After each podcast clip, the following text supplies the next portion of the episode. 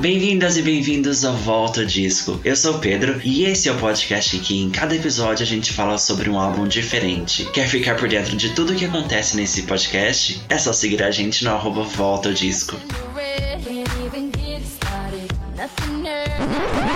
Pegar a sua sombrinha, o seu guarda-chuva e vir com a gente que a gente vai falar da dona Umbrella, da dona Rihanna. A gente vai falar sobre o álbum Good Girl Gone Bad, que eu quase travei, que foi lançado no dia trinta e um de março de dois mil e sete. Gente, agora pensa e para, tá? Porque esse álbum teve vários singles e senta aí, escuta. A gente teve Umbrella, Shut Up and Drive, Hate That I Love You, Don't Stop the Music, Take a Bow, If I Never See You Again, Disturbia e Rehab. Muita coisa. E pra falar sobre esse álbum, eu vou chamar aqui o Thiago Elvis, que é youtuber, criador de conteúdo, fala sobre música pop, entende sobre Rihanna. E bem-vindo, Thiago. Oi, muito obrigado pelo convite. Eu tô muito feliz de estar aqui, gente, pra falar dessa maravilhosa, né, Rihanna. Diva, todo mundo ama a Rihanna, né, gente? Parece que é uma comoção mundial. É difícil você ver alguém que fala que não gosta dela, né? Aham, uhum. Mas isso é, isso é muito interessante, porque acho que Rihanna, pelo menos assim, no Brasil ela ficou, tipo, tão popular que a gente tem um forró da Rihanna, a gente ah, tem um, um, um piseiro, é, é uma coisa assim, que, que transgride o pop. Com certeza, e tem versões, né, das músicas da Rihanna em português, as pessoas colocavam outras letras e faziam forró, desde aquelas épocas, porque hoje em dia esse tipo ah. de prática é bem comum, mas antigamente era totalmente diferente, e a galera encarava como uma música nova, mesmo sabendo que era a música da Rihanna por trás, né? Uhum.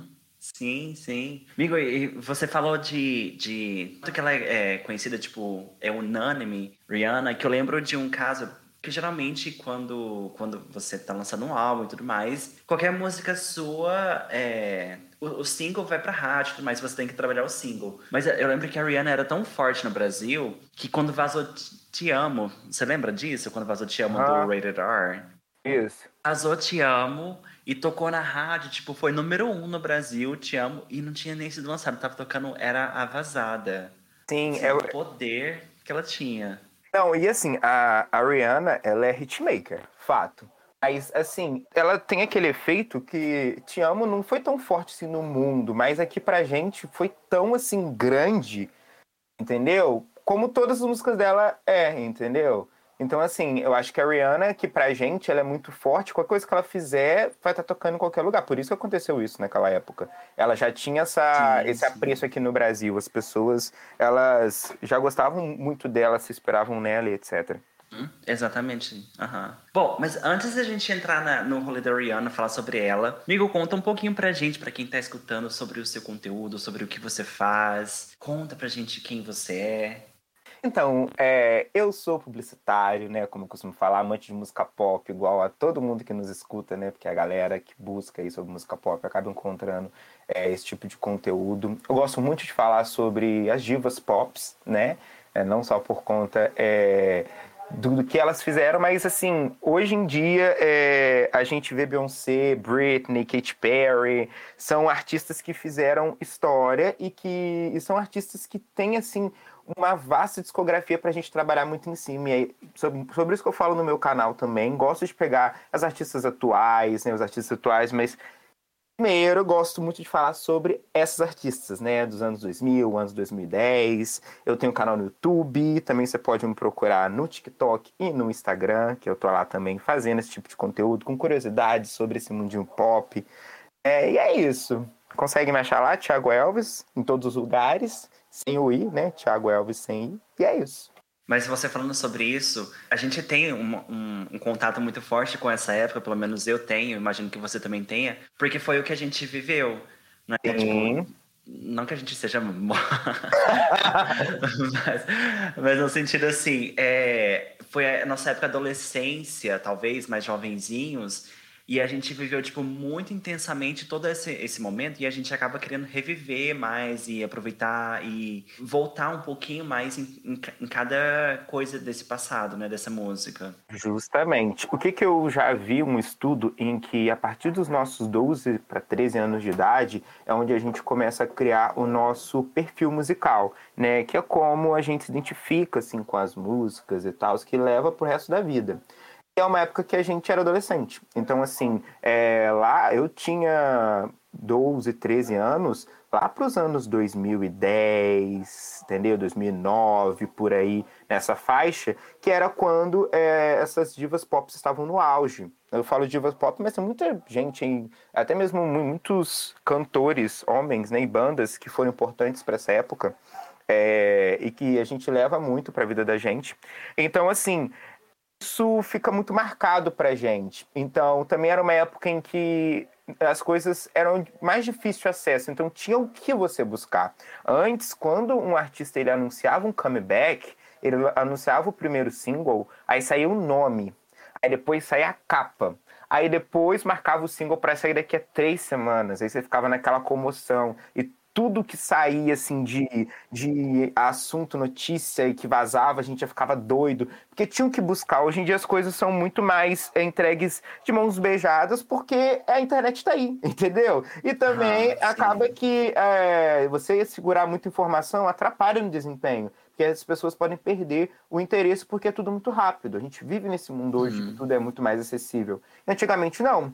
Então, a internet era um fenômeno que estava vindo assim, forte pro lado da música, né? A gente já tinha o computador em casa, a gente já tinha é, como conversar com as pessoas, mas é, assim, transformar a ouvir música de algo que você ia para a loja, comprava o C D, entendeu? Para depois você colocar em casa para ouvir no rádio, entendeu? Que o clipe você tinha que ver na televisão. Então, assim, hoje tudo é mais acessível. Então, assim, tinha mais assunto. Porque as pessoas que gostavam é, de música pop ficavam em fórum, você conversava com amigos, você viu que saiu tal coisa sobre o novo single é, da Beyoncé, o novo single da Katy Perry, sabe? E eram informações que a gente ia conversando e que a gente criava especulações. Então, assim, é, ficou muito forte por conta dessa sede de assunto, de conteúdo, entendeu? E que pra gente marcou muito, acho que por conta disso, né? Era uma era que as coisas eram um pouco mais difíceis pra gente que gostava de música pop, né? Não era tão acessível. Não tinha ninguém que falava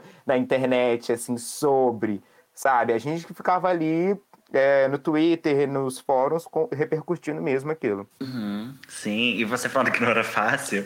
Não era fácil, a gente ia, entrava naqueles sites, de, naqueles programas de baixar música, baixava uns, uns trezentos vírus isso pra aí. Conseguir escutar uma música e colocar no nosso M P trezinho.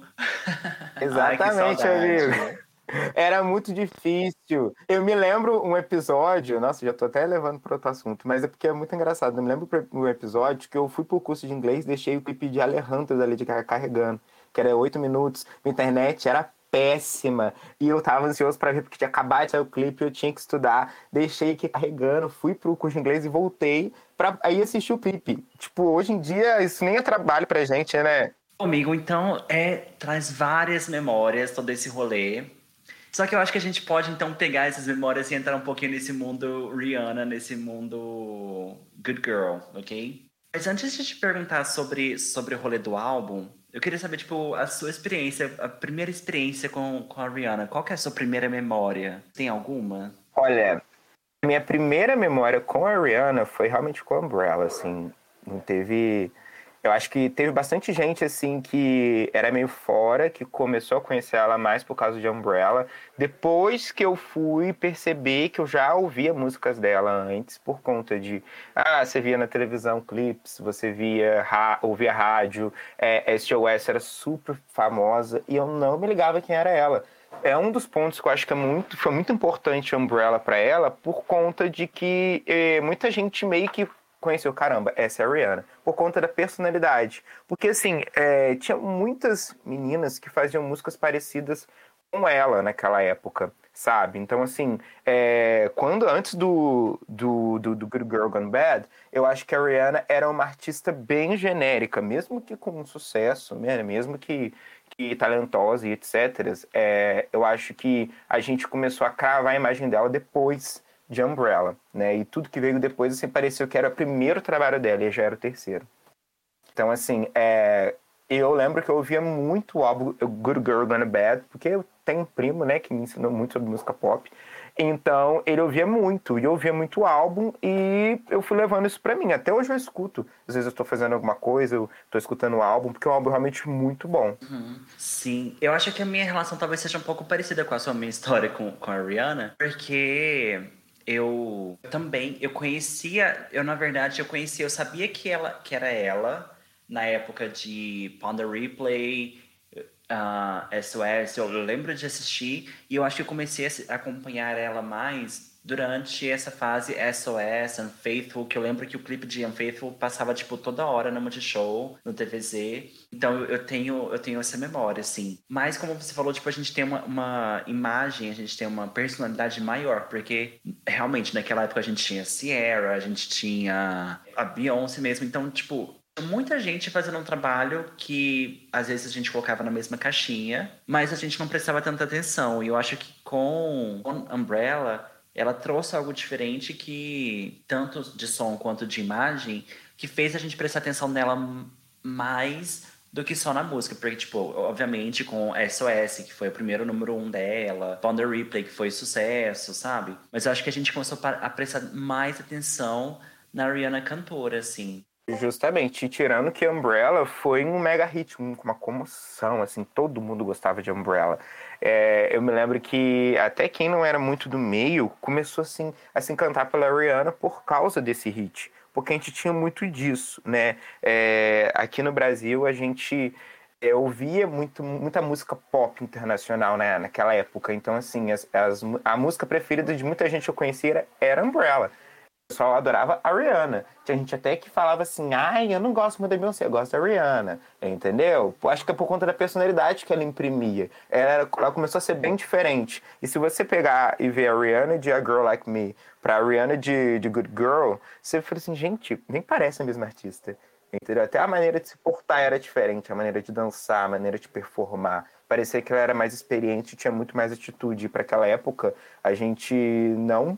percebia, mas contava muito. Era o que eu acho que fazia as pessoas se fascinar por ela. Porque eu tava até vendo, é, antes da gente conversar, eu falei, ah, vou rever algumas performances.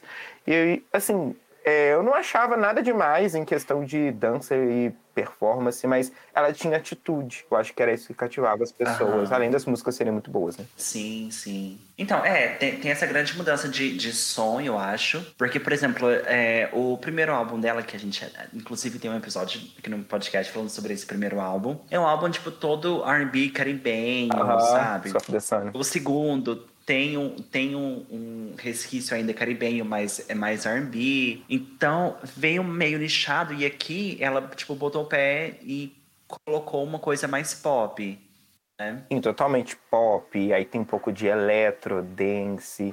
E tem uma, umas guitarras ali em algumas músicas que eu acho que faz uma diferença. Eu acho que ela tá um pouco mais bad, ela tá um pouco mais agressiva. Eu adoro a música é Breaking Dishes, porque é, eu, eu, eu imagino um barraco na casa de alguém, tão assim forte que é a música, sabe? É, e enfim, é, é, eu acho que o álbum em si, ele é, ele é bem... Ele constrói essa imagem que ela tá, ela tá colocando, sabe? De ser mais bad, entendeu? Eu até peguei aqui um trecho de algo que ela tinha falado pra nossa conversa, que eu acho que diz um pouco do, do, da música, né? Ela fala em uma entrevista que bad não é estar frágil, né? Que no, que no caso, é, o bad é um prazo que cada pessoa tem, entendeu? Para ela ficar um pouco rebelde. Então, assim, é quebrando a antiga postura que ela tinha, correndo riscos, né? Mas que era algo que ela queria fazer no momento. E o terceiro álbum é sempre assim... É algo muito decisivo na carreira de um artista, que é um momento que ele muda muito. A gente pega aí é, é, a Beyoncé, por exemplo, olha só como a I Am Sasha Fierce foi muito importante para a carreira dela. Aí você pega a Britney, que o terceiro álbum dela é o Britney, tipo, ela quis quebrar aquela imagem de garotinha para uma mulher, sabe? Então, assim, eu acho que o, o, o terceiro projeto é muito importante. O artista, entendeu? Se eu for pegar aí o Born This Way da Lady Gaga também, é bem importante pra carreira dela, sabe? Então, é, eu acho que, é, acho que é bem sobre isso. Acho que era um momento dela ousar E, às vezes, quando você trabalha o que você quer e, e quer ir um pouco diferente do que você já fez, pode dar muito certo. Pode dar muito errado? Pode, né? Mas... pode. No caso, é muito certo. Valeu a pena. Aham, sim, sim. E você falou sobre essa mudança, sobre a relação com o bad. E teve, eu acho que a, a mudança estética acompanhou isso, não foi? Porque sim. Foi icônico. Todo mundo... Todo mundo, gente, todo mundo queria o cabelo da, da Rihanna. Ei, aquele de bico, né? E era muito caro dos anos dois mil, entendeu? Aquele bico, muita gente fazendo aquele cabelo Rihanna. E ela postou no curto, que eu acho que quebrou... Gente, quebrou muito, porque hoje em dia a gente vê que as mulheres são muito mais livres em questão de estilo de cabelo. Temos as perucas, as laces, que você tá com o cabelo curtinho aqui, aí depois você tá com o cabelo maior. E antigamente, é, você usar muito no cabelo não era tão bem visto, principalmente na questão de corte. Você é uma artista pop, você tem que ser loira do cabelo longo, entendeu? Mas o que você vai fazer é cachear, fazer um hum. penteado, mas tem muito disso. É pra bater o cabelo, é pra parecer muito feminina, sabe? E a Rihanna, ela veio quebrando isso. Se no, no Good Girl Gone Bad ela fez aqui, aquele bico, no Hate That I Love You ela já ficou, colocou o cabelo bem curtinho mesmo, como se fosse moicano, né? As laterais raspadas, coisa que você não vê mulher fazendo. E assim, ah. e só imprime a atitude que ela tinha mesmo, que ela era uma, uma rockstar, né? Ela era uma, uma diva, mas com, com personalidade. E isso é tão autêntico dela, que eu acho engraçado, que a Rihanna, ela é essa mulher até hoje. Ela tem diversas versões, mas ela nunca deixa de ser, sabe, é, a bad girl hihi, vamos dizer, sabe? Ela nunca deixou de ser essa artista, essa personalidade uhum. forte. Ela pode ter Ter, ter tido várias fases, cabelos de diversas formas, mas a personalidade dela é muito forte. Isso cativa demais também o público. Mas eu acho que foi nessa época que a gente conheceu a Bad Girl Riri. Foi! Porque antes não, não tinha tanto assim. Não, antes era a, a garotinha da gravadora, entendeu? Alminha, uhum. loirinha, cabelo grande. A Rihanna já foi bem diferente. Sim, sim. Meu, eu tava pensando aqui, eu lembrei de quando eu vi a Rihanna pela primeira vez com, com o visual novo. Porque como eu já conheci ela de, da era de S O S, eu lembro que eu, eu tenho uma prima que é super pop também, e a gente sempre conversava sobre coisa pop. Aí eu lembro de falar pra minha prima assim, falar assim, é, você viu que a Rihanna agora virou emo? Porque tava na moda o emo na época. Ah, eu lembro. Lembra? Eu ia até falar um pouco de, de que Umbrella tem, tem um pouco de rock nas, na música, né? Na construção da música. E também é, as outras faixas do álbum, porque tava nessa, nessa moda do emo. Então, tipo assim, era o cabelo preto, sabe? Roupas pretas. Sim. Algo bem mais, assim, é, mais, mais uhum. pesado, vamos dizer, no quesito estético, olhos bem mais pretos. E, assim, eu nunca fiz associação que ela talvez tivesse virado emo, mas eu achava que ela tava bem rock, sei lá. Mas tem muito a ver mesmo, naquela época era moda, uhum. né? Final dos anos dois mil pra dois mil e dez. É, olhando pra trás, assim, não que eu acho que ela tenha virado não. realmente emo, mas, assim, como o rolê da época era emo, eu jurava, eu, falei, eu lembro direitinho, porque eu lembro... que eu vi foi numa performance do Live... Ah, era um trem de, de juntar dinheiro, tipo... Era uma performance beneficente, acho alguma que eu sei coisa qual assim. Você falando. Bem no início da era. Ah, não era Live Aid, era alguma outra coisa. Live Earth, Live Earth, que teve em vários países e tudo mais. E eu lembro de, de ver a Rihanna, acho que ela se apresentou no Japão, toda de preto, cabelão escuro. Eu lembrei, assim... Deus,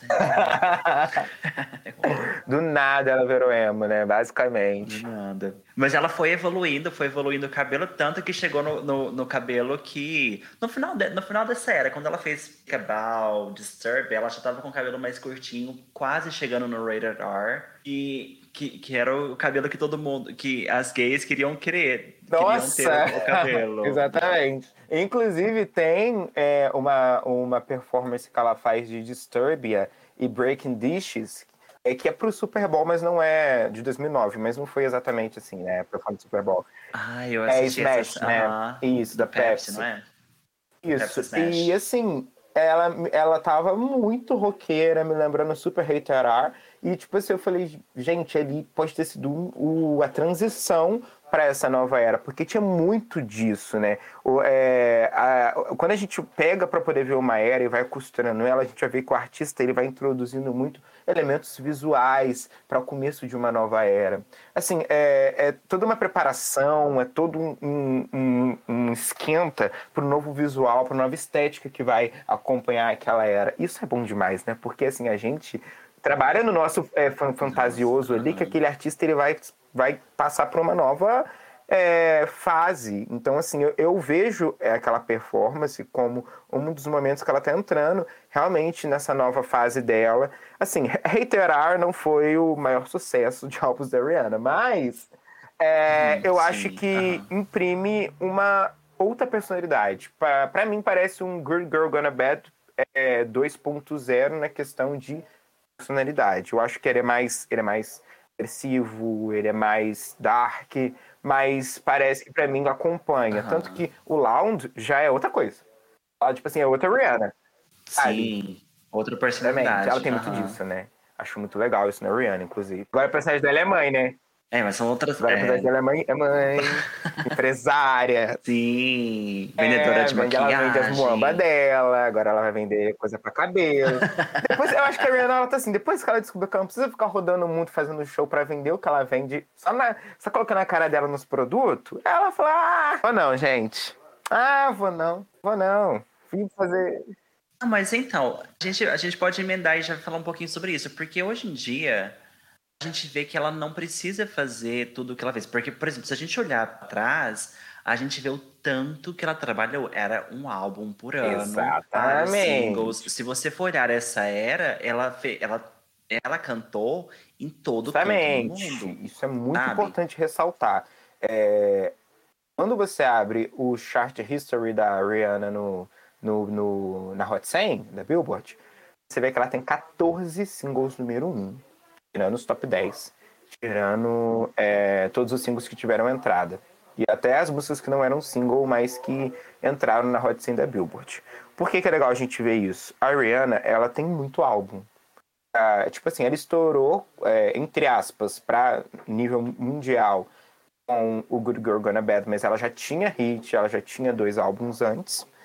É, depois ela foi lançando um álbum atrás do outro, e só que não é só você lançar um álbum, existe a questão que você tem que fazer divulgação, e a promoção hoje em dia você pode até fazer, se você é uma artista igual ela, igual a Beyoncé, igual a até mesmo, vamos colocar a Taylor, sabe, artistas consagradas que passaram nessa transição da venda física do álbum ser muito importante, é, o desempenho na rádio ser muito importante para o streaming, você consegue vender bastante, ter bastante repercussão do trabalho que você está fazendo sem tanto esforço, sem precisar ir em trocentos programas de T V, sem precisar dar trocentas entrevistas sobre aquele projeto. A Rihanna, ela pegou essa transição. Então, assim, ela teve que trabalhar muito cada álbum. Ela tinha que fazer performance, ela fazia turnê, ela cantava em tudo quanto é canto. Então, assim, cada álbum vem acompanhado de muito trabalho. Não é só o trabalho de você criar e produzir aquele álbum, por mais que ela não seja é, uma, uma compositora, igual a Taylor Swift é, de que a gente sabe que tudo ele, que, ela, tudo que ela coloca no álbum dela tem o dedo dela, tem o dedo dos compositores que trabalham há muito tempo com ela. A Rihanna é uma artista que teve que fazer muito corre dela para poder ter um bom desempenho também. As músicas são boas, mas ela teve que correr atrás, entendeu? Hoje em dia a gente sabe que se ela lançar um álbum, ela não precisa fazer metade das coisas que ela fez antes. Mas imagina o trabalho que isso deu. Você tem que produzir, tem que promover e fazer turnê dentro de um ano, basicamente. Eu me lembro que, que sim, tinha sim. single do, do Hate That I Love You que estava saindo no, no começo, no final de dois mil e nove, né, para começo de dois mil e dez, por aí. E Only Girl já foi de dois mil e dez. Eu lembro que Tears estava saindo... Saiu em dois mil e onze, se não me engano. Já estava emendando com, com, com We Found Love. Foi o primeiro uhum. single do... Talk the Talk, não é? É, é Talk the Talk. É de Talk the Talk. Então, assim, cara, uhum. é muito trampo. Eu me lembro que na Hot cem ficava ali Tears Sim. embaixo, em cima, primeiro lugar, We Found Love. Tipo, duas eras se encontrando. Ela não teve nenhum prazo ali de dois anos, que mais ou menos a gente vê aí a artista dando espaço. E ela trabalhou muito, entendo ela querer descansar, porque as costas doem, né? O pique não é mais o mesmo. Mas também a gente olha que também foi muito trabalho, né? Ela tá demorando pra poder vir, porque às vezes ela quis dar um tempo disso tudo mesmo. Ah, gente, ela tá no direito dela, tá? Vamos deixar a Rihanna tranquila agora, com o filho, curtindo a vida. A hora que ela estiver pronta... E eu acho que... Foi uma coisa que a gente falou no, no primeiro episódio que a gente fez sobre ela. E é muito válido. Ainda tem tanta coisa da Rihanna pra gente descobrir. Tipo, aqui no álbum tem umas coisas escondidas que valem super a pena. O primeiro álbum que é muito bom e as pessoas às vezes passam batido. O segundo também é ok. Então, assim, tem, tem muita coisa que a gente pode descobrir ainda da Rihanna... É, pra matar essa saudade, sabe? Mas a gata vem aí um dia. É, agora que ela tá de licença maternidade, que deve durar aí uns cinco anos, né? Vamos ver. Então, mas assim, eu, eu vejo que as pessoas ainda assim é, escutam muito a Rihanna. Então assim, ela não tá, ela, ela não tá esquecida, ela não tá apagada. Ela sabe que ela tá demorando e ela tem o direito de, de demorar porque as pessoas querem. Acho que se ela não fosse uma artista que as pessoas quisessem tanto comeback, ela não ia demorar isso tudo, entendeu? Então, assim, é, é aquilo. Ela, ela foi uma artista que ela aqueceu muito a imagem dela, mas ela não se tornou refém de ter que estar toda hora aqui, ter que estar toda hora presente, sabe? Ela construiu é, a imagem dela como uma artista que sempre tá fazendo single, que sempre tá lançando um álbum, que sempre tá produzindo as coisas, mas ela viu que ela não era refém disso, por isso que ela tá demorando esse tempo todo. Eu acho que o tempo que ela demorou pra poder lançar o Anti, né, que o último foi o Unapologetic, depois o Anti. Ela demorou quatro anos, se não me engano, três, quatro. É, ela percebeu que as pessoas queriam esse comeback dela. Então ela percebeu que ela pode, ela tem o direito de produzir um álbum do jeito que ela quer, no tempo que ela precisar, e que ela poderia se dedicar a outras coisas que as pessoas ainda vão continuar querendo o novo álbum dela. E quando ela lançar, meu filho, pode se preparar. É o breakdown da internet. Vai quebrar a internet. É isso, estamos Exatamente, esperando. Estamos esperando. Ô, amigo, voltando um pouquinho. Agora, voltando pro, pro, pro dois mil e sete, pro, voltando para essa era, a gente tinha falado um pouquinho sobre o, o que estava acontecendo na, no momento, que era tipo um pop rockzinho, emo, tava acontecendo muito. Mas por que que a Umbrella fez tanto sucesso? Que não, o Umbrella não é tipo a música pop, não é tipo um Gimme More da vida, não é um Sexy Back da vida. Mas também não é um, um rockzinho, não é um, um, um Paramore da vida. Por que que, o, por que que a Umbrella, você acha, na sua opinião, assim, fez tanto sucesso? Cara, assim, na minha opinião, a Umbrella fez muito sucesso, assim, por conta... É, assim, eu acho que a música ela é muito enérgica, sabe? Eu, eu acho que, eu acho que não, não, só, não é só a Rihanna, mas eu acho que a música em si ela é muito boa mesmo. Sabe, ela tem uma energia muito grande, a voz dela casou super bem com a música. Então, assim, eu acho que tudo, tudo conversa para um sucesso. Eu acho que não existe, assim, um, um motivo exato de, de que, nossa, foi por conta disso. Eu acho que a junção, a voz da Rihanna, a nova era que ela estava... Tanto que, tipo assim, não, não é só que ela mudou de personalidade, não. Porque para quem não conhecia ela antes, eu não lembrava dela. Porque se você pegar para ouvir Unfaithful, você já ouviu Unfaithful, você já ouviu S O S, você já ouviu Pon de Replay, só que você pode não associar a ela. Isso aconteceu comigo, né? Só que, assim, eu acho que é a proposta, a música, o clipe, assim, eu acho que tudo foi uma, uma junção muito bem feita e que deu certo, sabe? É, então, assim, eu, eu acho até um pouco injusto é, que o prêmio que, o, prêmio, o prêmio que, a Umbrella, que a Umbrella ganhou foi por conta, no Grammy, né? Por conta... É, de melhor colaboração hum. rap, né? Então, assim, inclui a parte do Jay-Z. Ah. Mas, gente, o Jay-Z pra mim na música, Tano e não Tano. Tem um pouco de ranço? Tenho. Mas, mas poxa, acho que a música merecia ter ganhado. O primeiro Grammy dela veio, assim, na... junto com o Jay-Z e Umbrella, sendo que a música é incrível. Mas, como eu te falei, eu acho que não existe um motivo uhum. exato, uhum. assim. Eu acho que foi a junção. Porque, na verdade, a Umbrella era pra ser da Britney, né? Então, assim... Será que ia ser o mesmo sucesso se fosse com a Britney? Assim, sabe? Eu, eu não sei, tipo, não sei como que a música tinha sido apresentada pra Britney na época, se era, se era nessa, nessa pegada. Mas eu, o que eu vejo com, com a Umbrella é que não é, tipo, um popzera, mas é pop.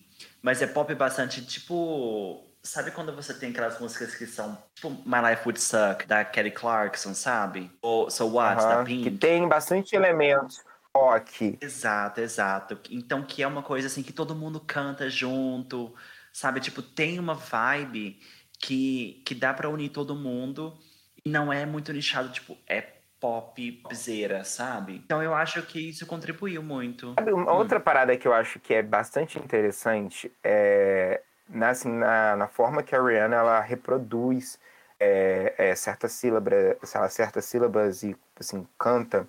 Ela faz muito é, é, é, é, sabe? Ela tem uma, uma forma de cantar uns é, é, é, tipo Umbrella tem, sabe? E tem outras músicas dela, sabe?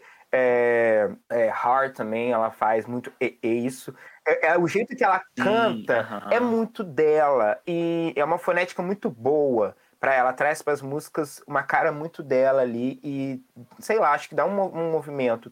Talvez isso seja diferente. Às vezes a gente, a gente nunca vai se apegar a isso, porque ah, ela tá cantando do jeito que ela pensa e tal. Mas é, é aquele... É, you can stand under my umbrella. E, e, entendeu? Tipo, isso pega na cabeça da gente. Toda vez que ela faz Sim. isso, isso fica muito na minha cabeça. Ah. Sabe? E ela, fa... e ela canta muito em diversas músicas desse jeito, sabe? Então, acho que o jeito que ela canta colaborou sim. bastante também. Sim, sim. Aham, eu super concordo. Eu não tinha pensado sobre, sobre essa questão. Até porque é, o modo que ela canta, a voz dela, é tipo tudo tão único que contribui, talvez, contribuiu para esse sucesso de, de Umbrella. Exatamente, não, com certeza. Além da música ser muito boa e a produção ter sido impecável, que é, é, cara, quem produziu esse álbum, né, Timbaland, é, o Neil também tem bastante dedo, tinha o Will.i.am, eram os produtores tops do momento, que estavam só produzindo hit, então, assim, é, foi um misto de coisas, né, um álbum muito bem feito, mas também que tinha a galera que sabia o que, que as pessoas queriam ouvir no momento, que é quem estava emplacando hit atrás de hit com diversos artistas. Então tem muita contribuição dos produtores também. Uhum. Exatamente, exatamente. E pensando nesse, nesse rolê, tipo, foi... Ela juntou todo mundo que tava fazendo hit. Ela, o foco era fazer esse álbum um sucesso, ela, era fazer ela, ela se tornar um sucesso mundial. E ela... se tornou. Mas qual o impacto do sucesso dessa era aqui? O que que impactou na, na carreira dela, no geral? Amigo, eu acho que só dela ter tido isso tudo de, de singles e que ela teve, que você citou no começo do podcast, e que ela fez uma versão reloaded, como um, é um deluxe, mas é, com outros singles e com uma proposta já emendando um pouco no Hate That I, mas assim... trazendo o, é, novamente tudo aquilo que foi feito de uma... Como eu posso dizer? Estendendo a era mesmo. Eu acho assim, eu acho que para um artista poder estender a era do jeito que ela estendeu é porque a parada estava dando muito certo e porque isso estava fazendo toda a diferença. Então assim, a gravadora só investe quando tá dando certo. E para poder lançar isso tudo de single, porque É, é, promoção e N coisas que se envolvem ali no mesmo tempo, é porque isso estava mudando o curso da Rihanna, sabe? Eu acho que então é, a gente parar para poder pensar que a partir dele era uma, no... era, era uma nova carreira, vamos dizer. Talvez o, o próximo passo poderia ser, é assim, para poder cravar ela de vez no mercado ou para poder, sei lá, fazer ela, o breakdown dela, né? Ela cair de vez, então... Ao mesmo tempo que é muito bom, é, traz muito lucro, muita visibilidade, é, e você surfa naquilo até onde você pode para você poder lucrar o máximo que você pode. Eu vejo quando se estendem trabalhos assim e lançam tantos singles, é vou, vou lucrar o que eu posso aqui, igual a Katy Perry fez com o Teenage Dream, entendeu? O, o álbum ficou aí é, anos, sabe? Porque tava vendendo muito, então um time que tá ganhando você não se mexe, né? Igual aconteceu com a Rihanna também. Só que o que, que acontece? O, o próximo passo ele é bem duvidoso também. Você não sabe o que, que pode acontecer. Então, eles... Uma cobrança. Justamente, tem que se superar. Então, assim, é, isso muda a carreira de um artista por um lado bom, por conta de que você tem muita visibilidade, mas isso também muda por um lado ruim que você tem que se superar. E é uma cobrança pessoal, é uma cobrança da gravadora, é uma cobrança dos fãs, de que o próximo passo tem que ser muito assim, incrível, mais do que já foi. E às vezes eles não planejavam que o sucesso de, de Good Girl Gone Bad seria desse jeito, sabe? Então acho que talvez é legal a gente tentar por isso. Mudou muito, mas eu acho que o que fez a Rihanna ser o que ela é hoje é, são, é uma sucessão de passos em dados e acertos, sabe? ela confiando também na personalidade Exatamente. dela, ela também confiando é, no que ela entende que o público dela gosta, de que as pessoas que não são fãs, mas gostam de ouvir, é acompanhar a tendência. Tipo, quando você escuta um We Found Love, lá em dois mil e onze, que era onde o Electro estava tomando conta, eu não esperava ver a Rihanna fazendo aquilo. Pra mim, ela ia fazer um pouco mais do mesmo, e foi totalmente ao contrário. Ela já lançou um Electro, tipo, no auge do auge. Porque em dois mil e onze a gente tem aí a, a Britney vindo com o Femme Fatale, a Beyoncé vindo com o Run the Road, que tem, tem uma pegada bem Electro. Aí você vê é, a Rihanna lançando o We Found Love com o Calvin Harris, que tava é, super no auge também, por ser D J, e o David Guetta também D J, sabe, fazendo vários feats. Sim. Então, assim, é acompanhar a tendência. É algo que, que eu acho que é muito importante, é você saber quem você é, você lançar coisas que seus fãs gostam, mas que você pode mesclar a sua essência com o que está tocando no momento, para você poder pegar outros públicos também, não ficar só preso naquilo. Uhum. Mas eu acho que, pensando nesse rolê, eu acho que ela acompanha a tendência num, num, num sentido, mas eu também acho que ela cria uma, uma tendência. Por exemplo, aqui nesse álbum, ela acompanha a tendência quando ela inclui elementos pop rock, mas quando ela inclui, por exemplo, Don't Stop the Music, que é um, um dancezão, um eurodance, alguma coisa assim, que não tava rolando na época, mas por causa ela começou a, a, a acontecer, a gente vê também o, que ela traz alguma coisa que já estava acontecendo, mas sempre uma coisa nova. Exatamente, exatamente. É, e o legal é que o Good Girl Gone Bad, ele tem diversos elementos, né? Ele tem um pouco desse dance, ele tem um pouco de rock, ele é pop, ele é bastante pop, mas ele também tem o R and B que ela já trabalhava antes, e as baladinhas. Então, assim, ela consegue mesclar tudo isso em um álbum. Então, eu acho que isso mostra que, é, que também, nesse momento, ela se mostrou bem versátil também. Ao mesmo tempo que ela estava imprimindo uma personalidade, ela estava se mostrando bem versátil, porque você escuta um Take a Bow, um... um um Hate That I Love You, você vê que tipo, é mais R and B, baladinha, mais um um, um Don't Stop the Music, que é mais dance, aí tem Shut Up and Drive, que é mais rock, tem bastante guitarra. Então, assim, aí, aí você is, escuta é, uma... É, qual é o nome da música mesmo? Let Me Get That. Ele, ele tem... Ele é, ele, é um, ele é um pouco mais caribenho, um pouco mais, sabe, é, do que ela já fez antes. Então, assim, eu acho que é bem misturado, sabe, também o álbum. Ele consegue abranger bastante coisa. Os singles, eles foram muito bem escolhidos, né? Mas eu acho que quando você escuta o álbum em si, você Sim. vê que ela é bem versátil também. Uhum. E acho que era a proposta, pra trazer ela pra, pra mais públicos, né? Quanto, quanto mais versátil, melhor aqui. Ok. Falando nesse impacto, falando nessa, nessa marca Rihanna que a gente teve aqui, nessa Bad Girl, é, você tem alguma performance que você gosta bastante nessa, nessa era? Amigo, voltando ao ponto que eu tinha falado, a Rihanna nunca me pegou muito por conta de performance. Mas é, okay. eu gosto bastante, né? Ah, meu Deus. Ela vai me cancelar. Mas é, eu gosto bastante da performance que ela fez com o Chris Brown, né? No V M A de dois mil. E... Cadê? Foi de... De Wall to Wall dois mil e sete, isso. dois mil e sete. Que foi, né? A performance era dele, né? De Wall to Wall que ela participa, mas acho que é porque a performance era muito boa mesmo. E ela deu um tchan na performance. Eu gosto da, da que eu tinha falado, de Disturbia e Breaking Dishes, que já é no final da época, né? Final da era lá. Então, hum. essa que eu mais gosto. Ah, e sim, dessa. Eu gosto muito do que ela faz é, na turnê com a Umbrella, que ela canta ali uma capela mais baixinho e depois dá uma explosão na música. Eu gosto no show. A, a versão de Umbrella, entendeu? E é mais isso, assim, é performance que eu gosto mesmo, assim, da época, não tenho, não. Uhum. Eu acho que, eu, assim, eu pensando nas minhas, eu, eu pensei na do V M A, mas a do V M A, eu não, na época, eu não assistia essa performance, tipo, a Rihanna participando da performance do, do Chris Brown, mas era, tipo, porque eles eram, assim, casal na época, e é, era, tipo, assim, o O príncipe e a princesa do R and B era tipo uma... uma é, assim, tipo tá? isso. Uh-huh. Juntando os... Que eles eram o casal, né? Uh-huh. Então, tipo, a gente olhava com outros olhos. É por isso que eu gosto da performance, sabe? E ele tá dando o nome dele, ela dá o nome dela, entendeu? Ela trouxe outro, outra cara pra performance. Mas hoje em dia a gente fica meio assim, ah, eu vou falar, mas acho que o pessoal não viveu o que a gente viveu. É. Depois que a gente foi se decepcionar com ele. Mas naquela ah. época ele era o queridinho, todo mundo adorava o Chris Brown. Mas sim, sim. Era... Era o príncipe. É, então, mas aí eu, eu curto essa performance do V M A dois mil e sete.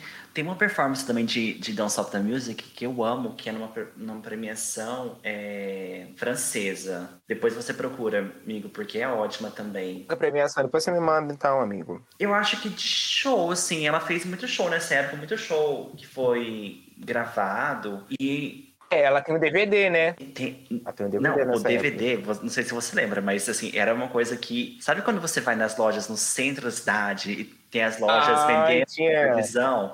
Só tinha o D V D da Rihanna passando. Exatamente, eu me lembro, nossa. Eu cheguei a ver o D V D, mas porque todos os meus amigos tinham, gente. Ah. Todo mundo, assim. É uma coisa... É porque eu não era tão fã da Rihanna nessa época. É, assim, eu gostava muito dela, mas não a ponto de comprar as coisas. Eu tava construindo a minha coleção da Beyoncé na época, então assim é... e, tinha... e a gente que era fã da Beyoncé na época tinha um pouco de uma ressalvinha com a, com a Rihanna, sabe? A galera ah. ficava meio assim, meio que tinha um pouquinho de rixa. Eu sempre gostei muito dela, mas tinha um pouco de rixa.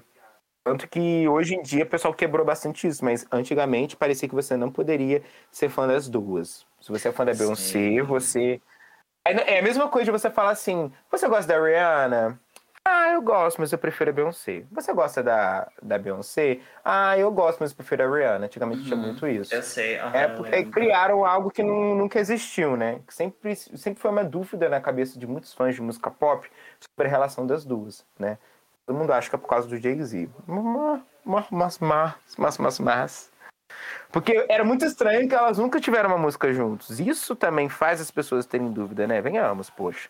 Mas pra mim faz super sentido elas não terem uma música juntos, porque a Rihanna não é muito de fazer feat com, com mulheres. A gente sempre vê ela fazendo feats com, com, com rappers. É. E a, a Beyoncé é a mesma coisa. Então, assim, eu sempre é, entendi assim. Como ok não, não ter um feat. E a gente sabe também, a gente pegando a história da, da carreira da Rihanna, a gente sabe o papel que a, que a Beyoncé teve nesse, no começo da carreira dela. Então... Totalmente fundamental, né? Ah, é assim, o que acontece? As pessoas, elas têm esse, esse tipo de cobrança por conta de... de... de que eles criaram uma fic na cabeça deles, de que a Rihanna teria, sei lá, ficado com o Jay-Z, sabe? E que a Beyoncé sempre teve ciúme dela e etcétera. Então, assim, é, o que você falou é muito verdade, de que não é não só por conta dela fazer feat com homens, mas eu acho que por conta, às vezes, gente, se a música não bate, não rola. Tanto que se você vê... É... É, o feat que a, que a Beyoncé tem com a Shakira, o feat com a Rihanna tem com a Shakira, gente, são músicas que são a cara das duas ali, sabe?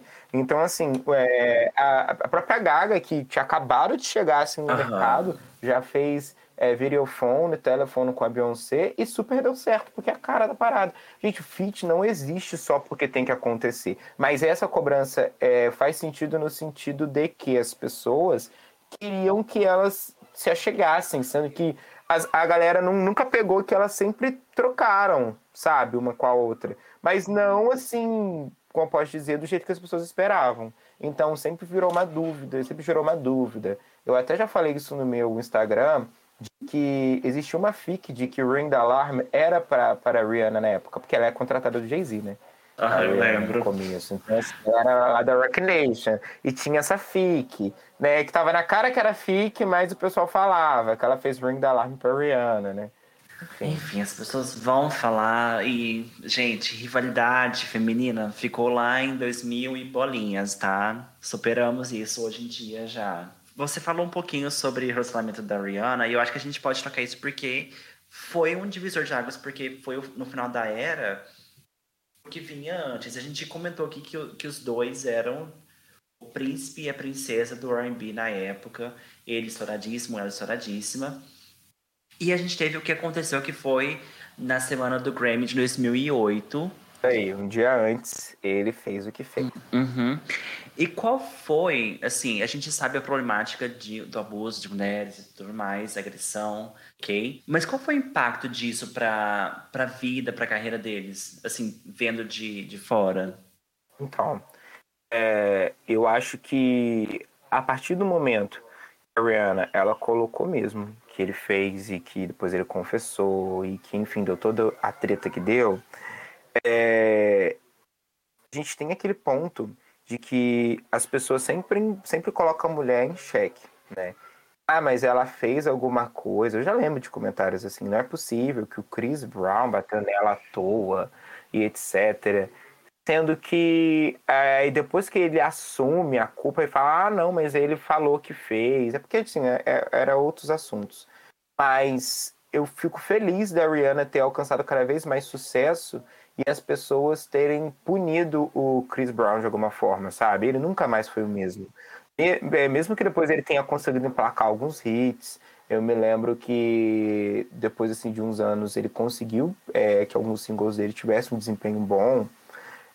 Só comprova quem ele é a partir do momento de que ele não fez isso só com ela e de que N outras tretas começaram a aparecer. Ele foi cada, ele foi cada vez mais cavando a própria, a própria cova. E que a Rihanna não, não foi a, a, a pessoa que acabou com a carreira dele, sendo que ele é essa pessoa e ele acabou com a própria carreira. Não foi o que rolou ali só com ela. E depois, com o tempo, de tudo, as coisas que foram aparecendo, ele sendo preso de novo, coisas de abuso, enfim, a N acusações, só, só mostra que, ao mesmo, ao mesmo tempo que ele é muito talentoso, ele é muito, muito problemático. E depois que a Rihanna ela voltou com ele, muitos fãs ficaram indignados, e com razão, por conta de, gente, você não tá vendo esse câncer que você tá namorando, gente? De novo. Ah. E de você, ela, ela sai aquela música, é no, no Body Business, vergonha alheia, né? É, e, e que eu voltei com ele mesmo, ele é amor da minha vida, que não sabia o que lá, e não deu certo. Gente, porque não dá certo, entendeu? Ele é, um, ele é, ele é muito... Ele é o, problemático, mas eu acho que ao mesmo tempo, é... eu até fiz um vídeo sobre isso no meu Instagram, falando isso novamente, de que e... depois que a Rihanna ela passou por isso, ela se tornou mais forte, no sentido de que ela ficou muito tempo solteira, ela se mostrou dona de si mesma, ela se mostrou uma mulher empoderada, uma mulher que inspira outras mulheres, uma mulher de negócios, uma mulher que resolve a vida dela, uma mulher que ela não precisa de ninguém para ela poder ser o que ela é, no sentido de que ela, ela tem a personalidade, personalidade dela, ela fuma as maconhas dela, ela fala mesmo, ela hum. lança um clipe, ela mata homens em clipe, entendeu? Ela, ela, ela é o que ela é mesmo e ela nunca, nunca precisou é, depois é, de que alguém valide ela. Uma hum. vez, é, o comentário foi, me ajuda a lembrar, se você lembra desse caso, que o J Balvin fez que a Rihanna não era uma mulher para se casar. Ah, não lembro. E rolou desse comentário, e foi isso mesmo, tem uns anos, e que repercutiu muito mal, mas por conta da Rihanna ser essa mulher, entendeu? De que, realmente, a Rihanna, por exemplo, se não dava certo com o Drake, ela largava pra lá, entendeu? E ele gostava dela, ela não tava nem aí.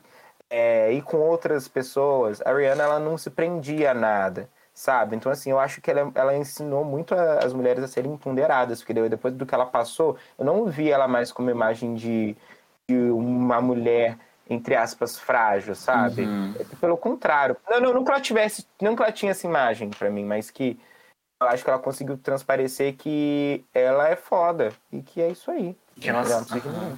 e ela sai muito mais forte disso, mostrando... Mas é, o, o que você falou mesmo, é empoderada, ela tem a sua posição.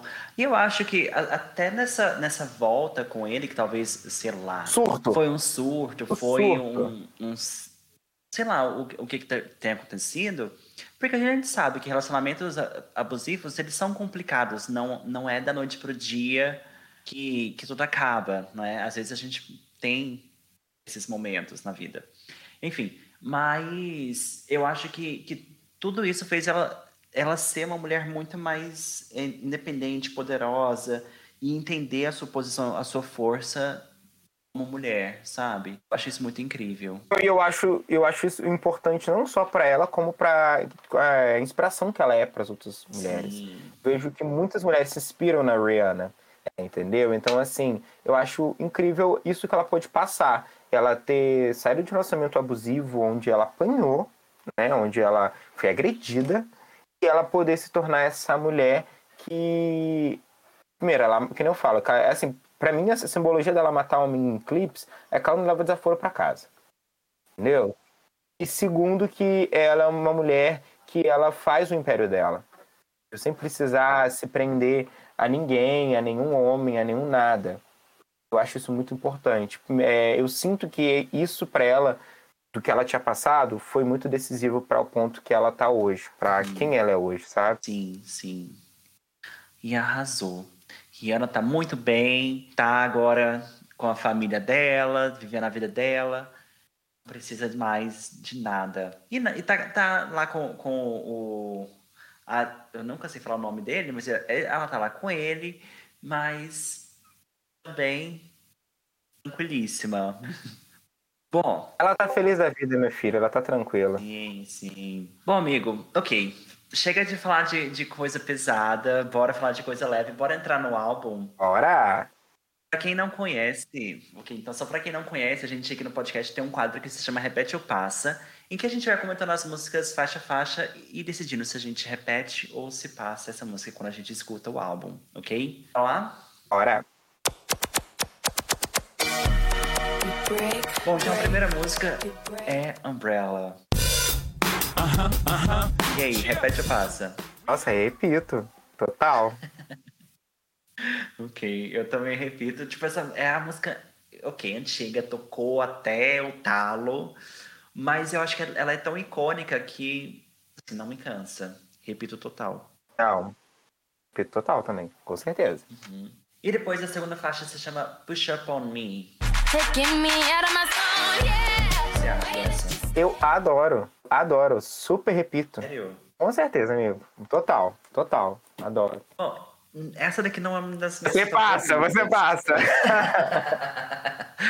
Olha, essa daqui não é uma das minhas favoritas. Eu não... E eu acho que eu nem colocaria, colocaria ela, assim, tipo, como segunda música no álbum. Porque a gente começou, tipo, muito forte com Umbrella. Aí chega, puxa pra mim...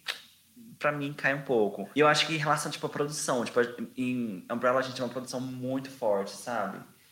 Aqui, não tanto. Eu acho que, que é uma música que me lembra mais do segundo álbum, sabe? Aí eu, eu passo. Tá bom, vambora. Tá bom, tá bom. Adoro. Deixa, deixa. E depois, Don't Stop the Music. Please don't stop the music. Com certeza, eu repito. Hum. Adoro Don't Stop the Music. Gente, esse aqui é... Gente, essa música eu tocava tudo quanto é canto, gente. Sim. Nossa, impossível. Meu, essa música é, é, me lembra muito é, a minha adolescência, minha, que a saída da infância para a adolescência, sabe? Me lembra ah. muito, porque antigamente, quando a música fazia sucesso, cara, se enjoava de tanto que você ouvia. Porque antigamente era assim, era rádio que eu tocava o tempo inteiro, se ia numa loja tava tocando, se ia numa festa tava tocando, então assim... Essa, é, Don't Stop the Music, eu senti que aqui no Brasil... Foi, assim, uma das maiores músicas dela na época. Foi Umbrella Sim. e Don't Stop the Music. Tocou muito. Sim. E eu acho que nessa época, tipo, dois mil e sete, foi a época que eu tava começando a ir, tipo, em matinê, esses, esses folhas, assim, tipo, uh-huh. under, pra, pra na hora de dezessete e tal. E eu lembro que tocava muito, muito, muito Don't Stop the Music. E eu repito, claro, né? Porque, tipo, ela trouxe essa vibe dance de volta, que não tava acontecendo. E só uma curiosidade sobre essa música.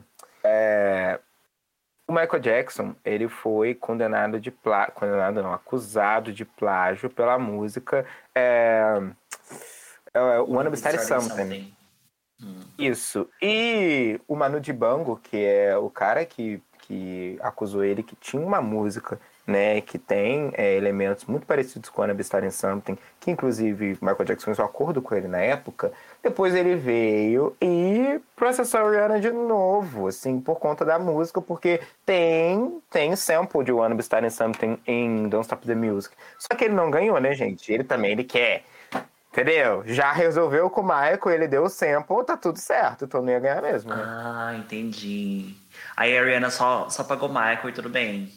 deu tudo certo, porque é, já tinha sido resolvido. E, tipo assim, ele, ele já estava acreditado na música. Então, sim, o Michael Jackson, como a música era dele, ele tem total é, liberdade de, de autorizar o sample, porque ele autorizou hum, na época. Sim. O sample de One Mystery Something entrar em Don't Stop the Music. Então, tipo, meio que já tinha... Ele fez um processo que não deu em nada. Sabe? Ele abriu um processo que não deu em nada. Entendo. Eu lembro que eu tava vendo alguma coisa sobre... Tipo, alguma entrevista com os produtores do álbum. E eles falam sobre a produção dessa música. E falavam, tipo assim, que tinha música, mas estava faltando alguma coisa, sabe? Aí ah.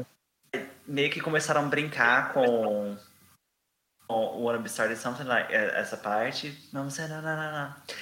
E uh-huh. acabou entrando na música. Sim, e é exatamente essa parte que foi a, entre aspas, é, acusada de plágio é, do Manu Dibango, entendeu? Uhum. E até, né, na, na internet, se você pegar, você jogar lá, você consegue ver qual que é essa parte, entendeu? Okay. Porque aí tem todo o trabalho de produção do, é, dos produtores do Michael Jackson, né, enfim. Mas a essência é exatamente essa que tá aí empleada no, no Don't Stop the Music. Eita, processos, né? Processos. Se tiver um processo que você não é famoso. Exato. Quem nunca foi processado? Se não, não tiver é? um processo, você não é famoso. É isso, a carreira começa, acontece quando o processo vem. Arrasou. Um cancelamento e um processo. Aí você tá famoso. Pois é. Bom, e depois a gente vai com Breaking Dishes, que você já comentou um pouquinho mais cedo. Eu amo. Eu amo. Nossa, gente, eu, eu, eu sinto como se fosse um barraco na casa do vizinho. Sim. Maravilhosa essa música, eu amo. Que eu acho que ela também amava muito, porque ela cantou muito essa música na época e nem virou single, mas ela cantava ah, direto. É. Porque eu acho que a música ela não tem força de single, mas é, é uma música muito boa. E também a decisão de single não era só dela, né? Tipo assim, é o que vai ser mais ah, comercial, que vai ajudar o álbum a impulsionar, né? Então... Uhum. Mas eu acho que só pelo álbum ter sido um dos mais vendidos de dois mil e sete, ter ganhado a versão Reloaded, eu acho que a música teve um desempenho bom no geral. Então aí não dá pra ficar tão triste, né? A era foi muito bem trabalhada e, e, e esse álbum foi muito bem reproduzido. Então, assim, eu acho que não dá pra ficar tão triste, né? O pior é quando, quando a divulgação, sabe, fica no marasmo, o álbum cai por terra e você perde músicas boas por conta de, enfim, má gestão ou, às vezes, má, más escolhas de single, né? Enfim. Mas essa música, ela fez muito ao vivo e eu acho que essa música funciona muito bem ao vivo. Porque tem, tipo, bateria Mas... e guitarra e tudo mais, sabe? Tipo, dá uma uhum. energia super, super quebrando mesmo tudo. Eu amo. Sim, eu gosto. Eu amo essa música. Bom, já super, que a gente super tá... repito. Ah, eu também repito. Mas já que a gente já tá na quebradeira, bora pro rock, bora pra Shut Up and Drive. Shut Up and Drive, gente, não tem nem como não repetir, né? Poxa, é um single super, assim, é... não foi um dos melhores desempenho, olhando pra todos os singles do álbum, mas foi um single muito bacana, que eu acho que trouxe um pouco dessa Rihanna mais roqueirinha ali, pegando essa questão da, da, da multifacetada que ela tava, né? Super versátil, então, assim, gosto bastante, gosto do clipe, sabe? Ela não era a melhor dançarina, mas enfim, eu, eu, eu gosto muito, ah, gosto muito da música. Mas é, eu acho que faz sentido ser um segundo single depois de Umbrella, que Umbrella tem uma pegada mais é, pop, pop rockzinho e tudo mais, dá uma brincada nesse, nesses dois mundos, mas aqui ela, tipo, bota o pé de vez, então tem a, a, o visual e tudo mais. E isso. O que é lindíssimo. Eu amo o clipe. Eu lembro que passava horrores na televisão. T V Z, oh, meu filho. V um. Aham, exatamente, exatamente. E eu acho que essa música, tipo, dá uma vontade, de, tipo, pois pelos sons de carro, de tudo mais que tem na música. Dá vontade de entrar no carro e sair, tipo, como se a gente tivesse velocidade. É, é, justamente. Não, tem todo esse, esse contexto. Eu gosto muito. É um ah. clipe muito bom, assim, sabe? Sim. Bom, referência. Não sei se você acompanha Drag Race, amigo, mas você já viu o lip sync que tem não. dessa música? Não, amigo, não acompanho o Drag Race. Ah, Muita gente fala, gosta, mas eu não... Não tá fazendo eu, homework, eu... não tá fazendo atividade de casa. Ah, amigo, não tô, amigo. É muita temporada, eu nunca vi nenhum episódio, só pego uhum. performances aleatórias quando me mandam. Inclusive, eu gosto bastante, mas não acompanho porque, ah, amigo, a gente já, já não tem muito tempo, né? A gente tem que eu acompanhar sei. a música pop pra poder atualizar o conteúdo. As séries tá bem difícil, tá? Eu assisto série, é bem complicado. Nossa, não, pois é. Bom, então, mas fica a recomendação aí, porque tem um lip sync fantástico de Shut Up and Drive, icônico. Quem quiser assistir depois, vai lá, que, que perfeito, tá? Bom, depois a gente vai com uma coisa mais calma, a gente vai de Hate That I Love You com o Neil. O que você acha? Ah, eu amo. Ah, você nunca sofreu com essa música, não? Mas quem nunca... novinho, novinho lá, sofrendo. Nossa, eu adorava o Neil também. Ele canta muito bem, né? Ele é muito talentoso, inclusive. Sim, sim. Um ótimo compositor. Uhum. E nessa época ele tava, tipo, super acontecendo também, porque essa época, dois mil e sete, dois mil e oito, que ele veio também com vários sucessos. Era a época que ele tava super em alta. Composição, ele tava super em alta também. Ele tinha, em dois mil e seis, ele tinha feito Irreplaceable. Replaceable. Agora ele já chegou com I Love You. Então, Isso, assim, ele tava super em alta. E essa música é, é muito gostosinha. Muito gostosinha. Não, Bom. eu gosto muito. Eu gosto muito. Eu, não, eu tô, tô, ruim de, tô ruim de passar o... Eu, eu quero... Alguma eu, pois página. É. Eu jurei que eu ia te pegar aqui, que você não ia ser fã. Eu ia passar várias coisas aqui. Ah, não, gosto muito. Mas vai ter uma aqui que a gente passa. Quero Na verdade, ver, duas. Quero ver. Na verdade, duas. Ok, espera, espera, vamos contar. Bom, e depois a gente vai então com Say It. O que você acha? Essa é que eu passo. Eu passo no sentido, não é que eu não, não escute. Quando eu tô ouvindo o álbum, eu escuto. Mas eu geralmente eu escuto o álbum numa vibe de estar tá fazendo coisas e tarefas, e por ser um álbum que eu gosto muito, eu, até aquela que eu não gosto tanto deixo tocando. Agora, quando eu pego pra ouvir um álbum e ouvir o álbum, assim, sabe, sem fazer nada, aí eu pulo ela, entendeu? É, uma, é que eu passo nesse sentido, pra também não, não ser, não ser Nutelinha aqui, né? Ah, que gosto de tudo. Ah. Não é bem assim também, não. Passando pano, passando pano. É... Mas, ok, eu também passo essa música. Mas eu vou te falar por que que eu passo. Eu acho que, que essa música aqui, ela não encaixa muito bem no álbum. Eu acho que ela encaixaria no segundo álbum, porque ela tem uma vibe mais dois mil e seis do que dois mil e sete, com o que ela tava trazendo aqui no álbum, no restante, sabe? Não, com certeza. Isso faz sentido pra você. Não, pra mim faz total sentido. E, assim, eu não acho uma música... É tudo bem, um álbum não precisa ter músicas fortes o tempo inteiro, né, gente? Venhamos. Sim, uhum. Mas eu acho que também, é, pelo contexto que a gente tá vendo de outras músicas, e até a, a segunda faixa, né, que é Push Up On Me, que você falou que você não gosta, eu já sinto ela mais poderosa do que Say It, entendeu? Uhum. Por, por exemplo, Hate That I Love You não é uma música... bombástica, mas pra mim ainda faz sentido. Agora, Say It, pra mim, ela fica bem, bem aquém aqui no álbum, sabe? Prefiro as outras. E tem outra aqui também que eu não sou muito fã, não, mais. Mas eu acho que ela ainda faz mais sentido do que Say It. Aham, uh-huh. ok, ok. Então estamos de acordo. E depois a gente tem é, Sell Me Candy. O que você acha? Adoro. Eu adoro, eu adoro. Eu amo essa música, é muito boa. Ah. Ela me lembra muito a época que eu escutava o álbum. Eu e meu primo, porque naquela época é... a gente tinha muita questão de ouvir música juntos também, né? Aham. Então é... a gente escutava muito Sell Me Candy. Sim. Muito, muito mesmo.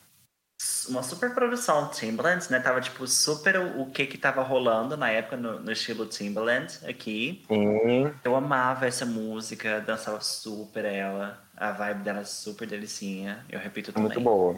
É, ela, ela tem cara de música que configura um álbum muito bem. E hum. esse álbum e que ela tá ali, sabe, com algum propósito. Não tá nada, sim, não tá nada perdido.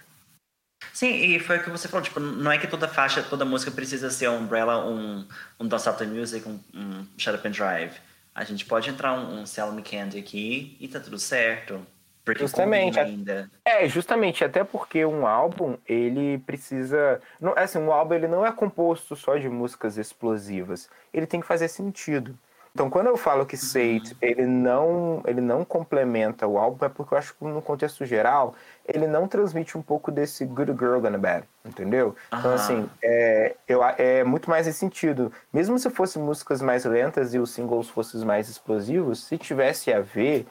Pra mim ainda faz sentido, porque se construir uma boa era, assim, uma boa era ela só é bem estruturada, onde o artista consegue explorar todo o conceito trabalhado, né, de uma maneira que faça sentido e de que prenda as pessoas e que elas percebam isso, que não fica só no imaginário dele, né.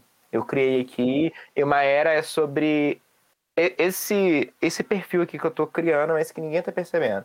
E eu acho que... que o que ela fez com Good Girl Gone Bad deixou bem claro qual era o propósito. Por isso que foi uma era de sucesso, né? Uhum, sim, sim. Bom, e depois a gente vai de Let Me Get That. O que que você acha?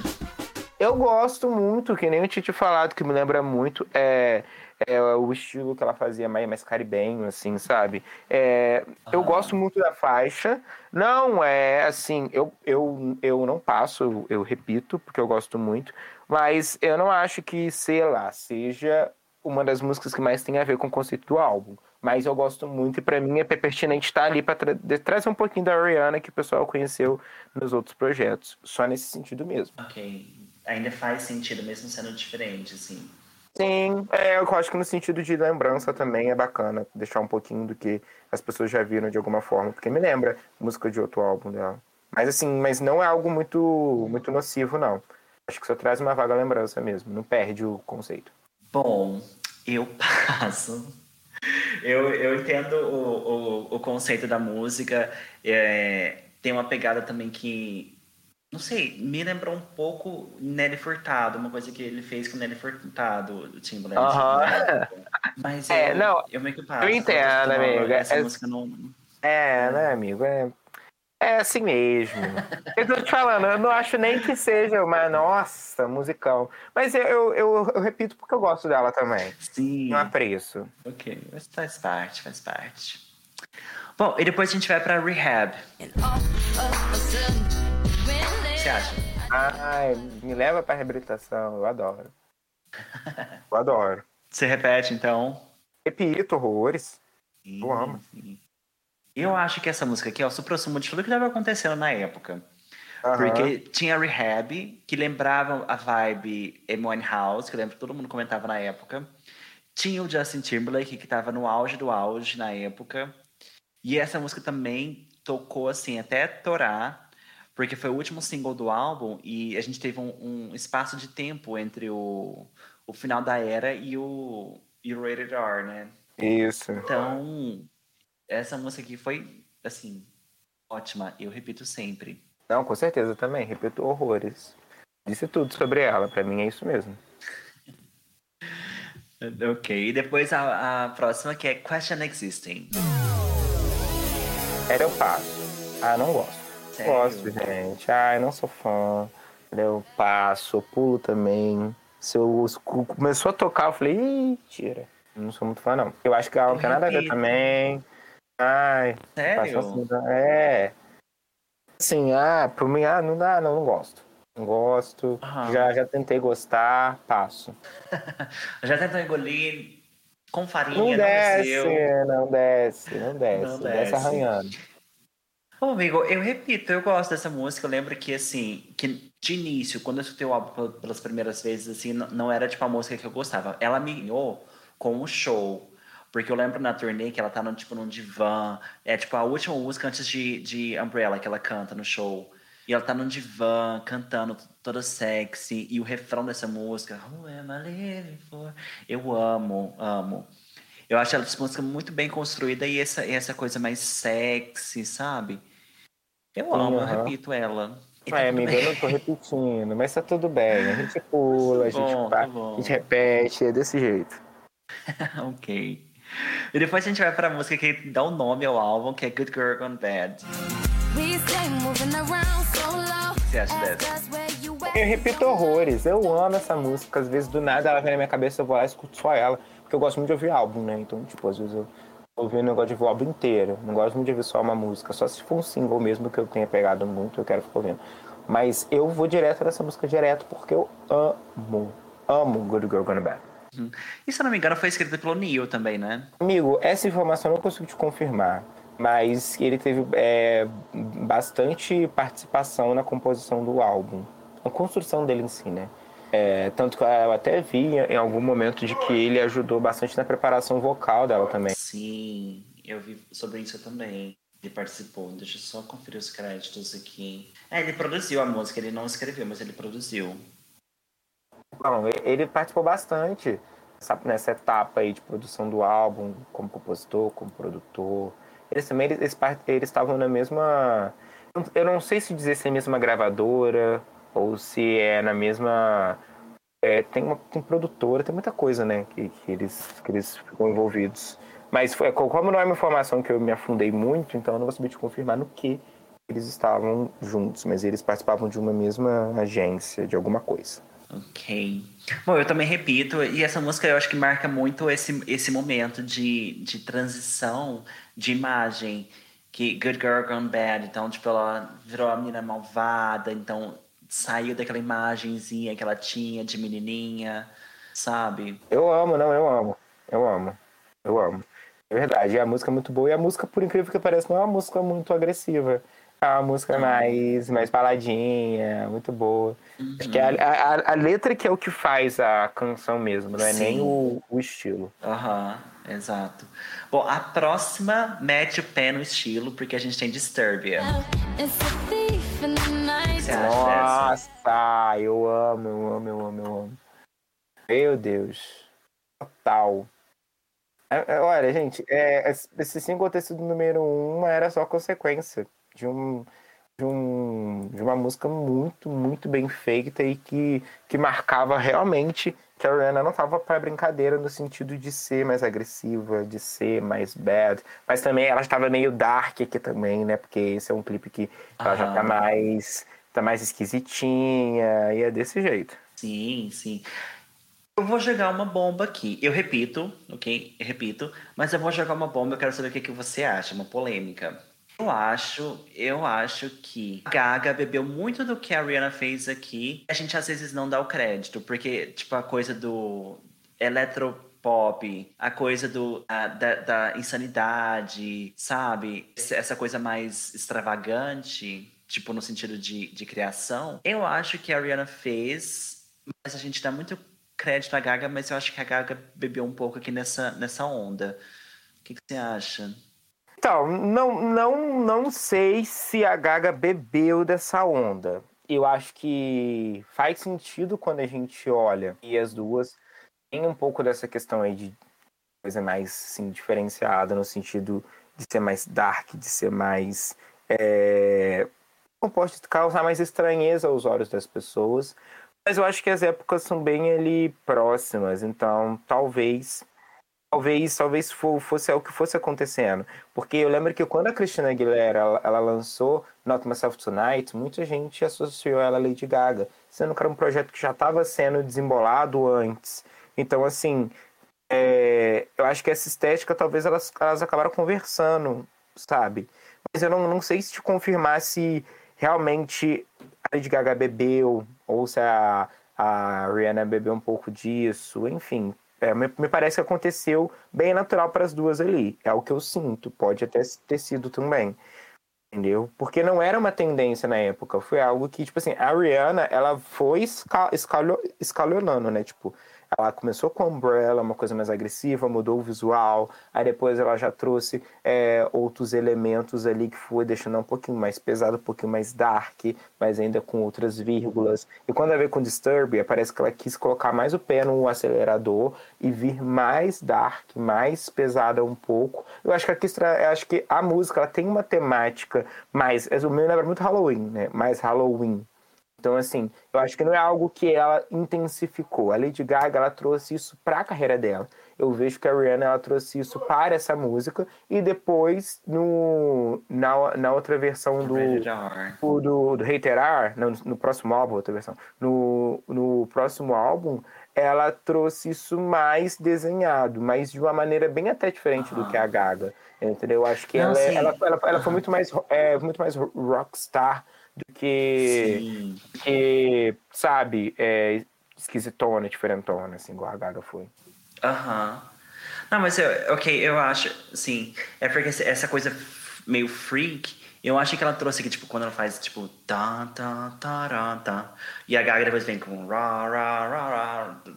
Claro que eu fiz tudo errado, gente. Mas eu acho que tem algumas relações, sabe? E, enfim. E ah, era tudo... Pode ser também, amigo. Eu não acho que não, que é, que não é descartado, Sim. não, sabe?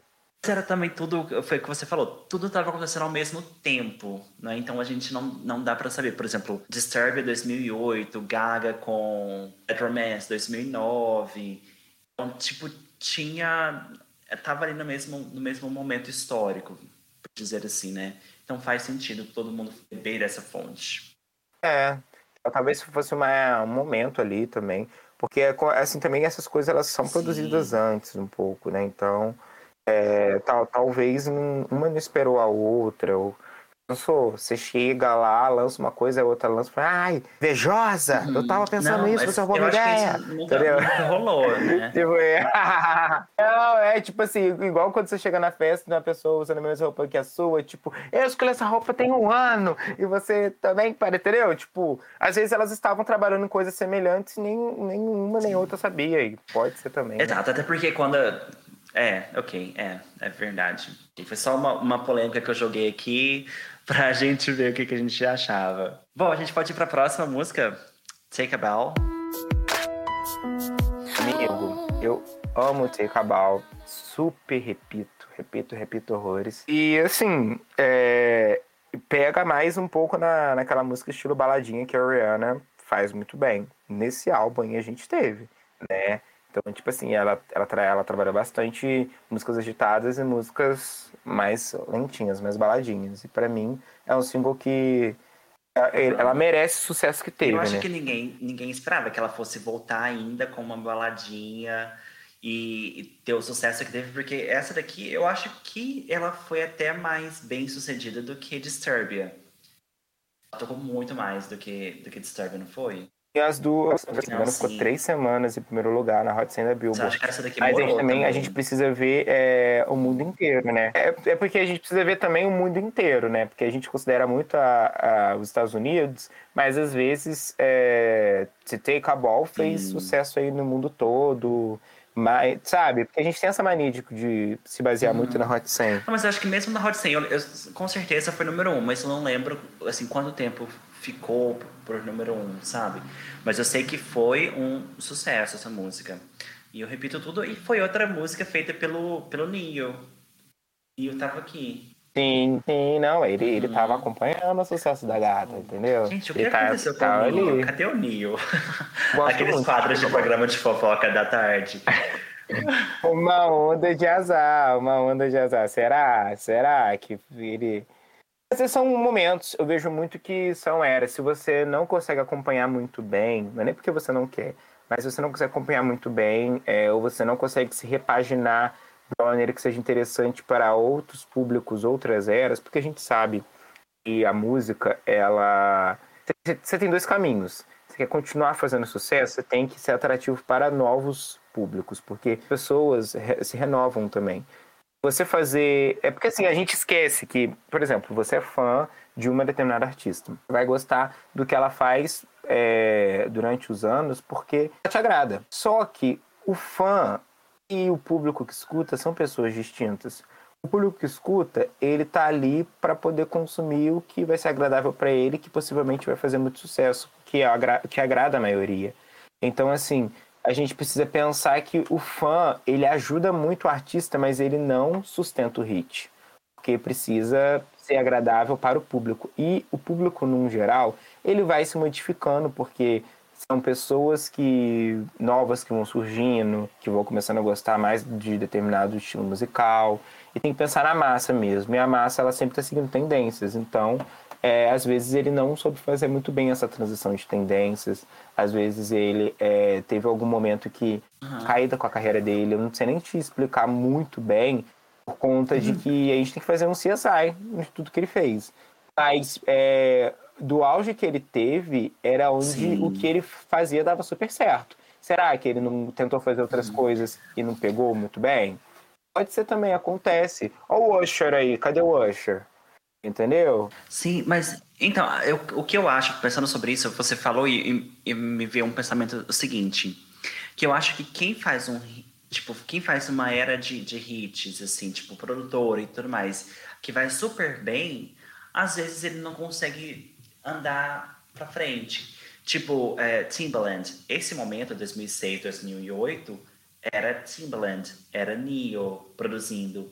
Depois foi Red One até esgotar. Hoje em dia a gente não, não ouve mais falar de Red One. Will I Am também, Will nessa I época do Red One. Sabe, Will I Am. Depois você falou do Calvin Harris e tudo mais. O Calvin Harris está lançando coisa ainda, mas ele não tem o peso que ele teve na, nos anos dois mil e dez, por aí, sabe? Então eu acho que, que talvez seja de, de momentos, de, de eras mesmo. O que a pessoa está fazendo é hit, vai, vende, faz... Porque depois passa. Justamente, amigo, justamente. Então, tudo são eras, tudo são fases. Eu acho importante ter isso, isso na cabeça. E tem muitos artistas que conseguem passar muito bem por isso, entendeu? É, e que vão se inovando, ou que também conse- criam confiança e lançam algo que, por mais que não seja a tendência do momento, mas que é relevante ainda, sabe? Então, eu, eu acredito que é você saber costurar bem uma carreira e não viver só de tendência, porque a tendência passa.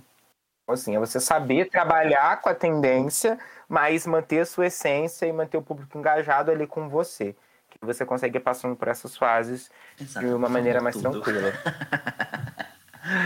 Falou tudo. Bom, amigo, a gente chegou na última faixa do álbum, que é If I Never See Your Face Again, com os meninos dos Maroon cinco, Maroon cinco. O que você acha dessa? Amigo, gosto muito do Maroon cinco, mas eu não sou muito fã dessa música. Nem a Rihanna salvou, ninguém salvou pra mim essa música. Passo, tá? Não acho ela insuportável de chata, mas não me pega. Até quando eu vou ouvir é, o álbum do Maroon cinco que tem essa música, é, eu acabo não pulando ela. Se não me engano, é a primeira ou a segunda faixa do álbum. Até esqueci o nome desse álbum, é, que é muito grande. Mas eu pulo. E, no, e, e, no, e na versão do da Rihanna eu também pulo. Então tá tudo bem, tá tudo em paz, tranquilo.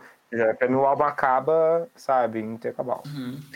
Bom, essa daqui, na verdade, eu repito, porque eu acho que ela. Eu acho que ela conversa muito com, com o álbum, no sentido dela pop, pop rockzinha, então ela conversa com, com Umbrella, Shut Up and Drive e tal. Eu acho que ela conversa também com o álbum dos meninos. Mas eu não me lembro porque que na época não foi maior, assim, porque. É, não sei, ela tava tão... A Rihanna tava tão em alta que eu esperaria que essa música tivesse sido maior, mas eu não, não lembro por que que não foi, assim. Mas eu curto, eu repito essa música. É porque eu acho que não é uma música impactante. Não é uma música, sabe? É, no, impactante eu não falo no sentido de ser enérgica, mas eu falo no sentido de, de, de pegar as pessoas mesmo. Ele tem bastante cara do Maroon cinco. Não vejo uh, muita Rihanna nessa música, entendeu? Eu acho que ela fica bem aquém ali, é, tanto que, que Hate That I Love You é single e é uma, é uma baladinha e já mostra uma Rihanna na, naquela época mais assim, tranquilinha, e é um feat com o Neil, mas eu acho que tem a cara dela, entendeu? É um R and B muito bem feito, mas que tem a cara dela. Eu acho que essa música tem a cara do Maroon cinco, mas ainda não é uma das melhores que o Maroon cinco uhum. consegue fazer, entendeu? Então assim, é, ela fica meio ali no morno. Eu acho que foi uma parceria que talvez colocaram bastante expectativa em cima dela, que ele não trouxe o que era esperado. Talvez só alcançou o, a posição, que se não me engano foi trinta alguma coisa, né? Não lembro. É, trinta e três, eu acho. É, na Hot cem da Billboard, por conta do nome mesmo. Uhum, sim. Por conta de ser os dois. Porque a Maroon cinco estava bastante aquecido naquele momento. E a Rihanna, não preciso nem falar, né? A gente tá falando disso o tempo inteiro, uhum. ela tava bombando, então... Exatamente. Acho que mais por conta disso. Amigo, e chegamos ao final do álbum.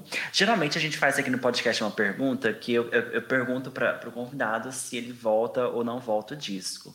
Eu acho que para você, eu não preciso nem fazer essa pergunta que eu já sei.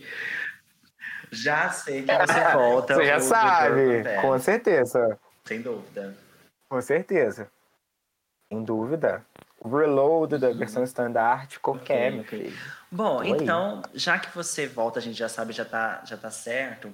Me conta pra música da Rihanna que você volta, mas que as pessoas às vezes não, não é tão valorizada, assim. Uma injustiçada da Rihanna, da carreira inteira. Ah, Talk sim. That Talk. É um feat chato do Jay-Z, mas eu amo uh-huh. Talk That Talk.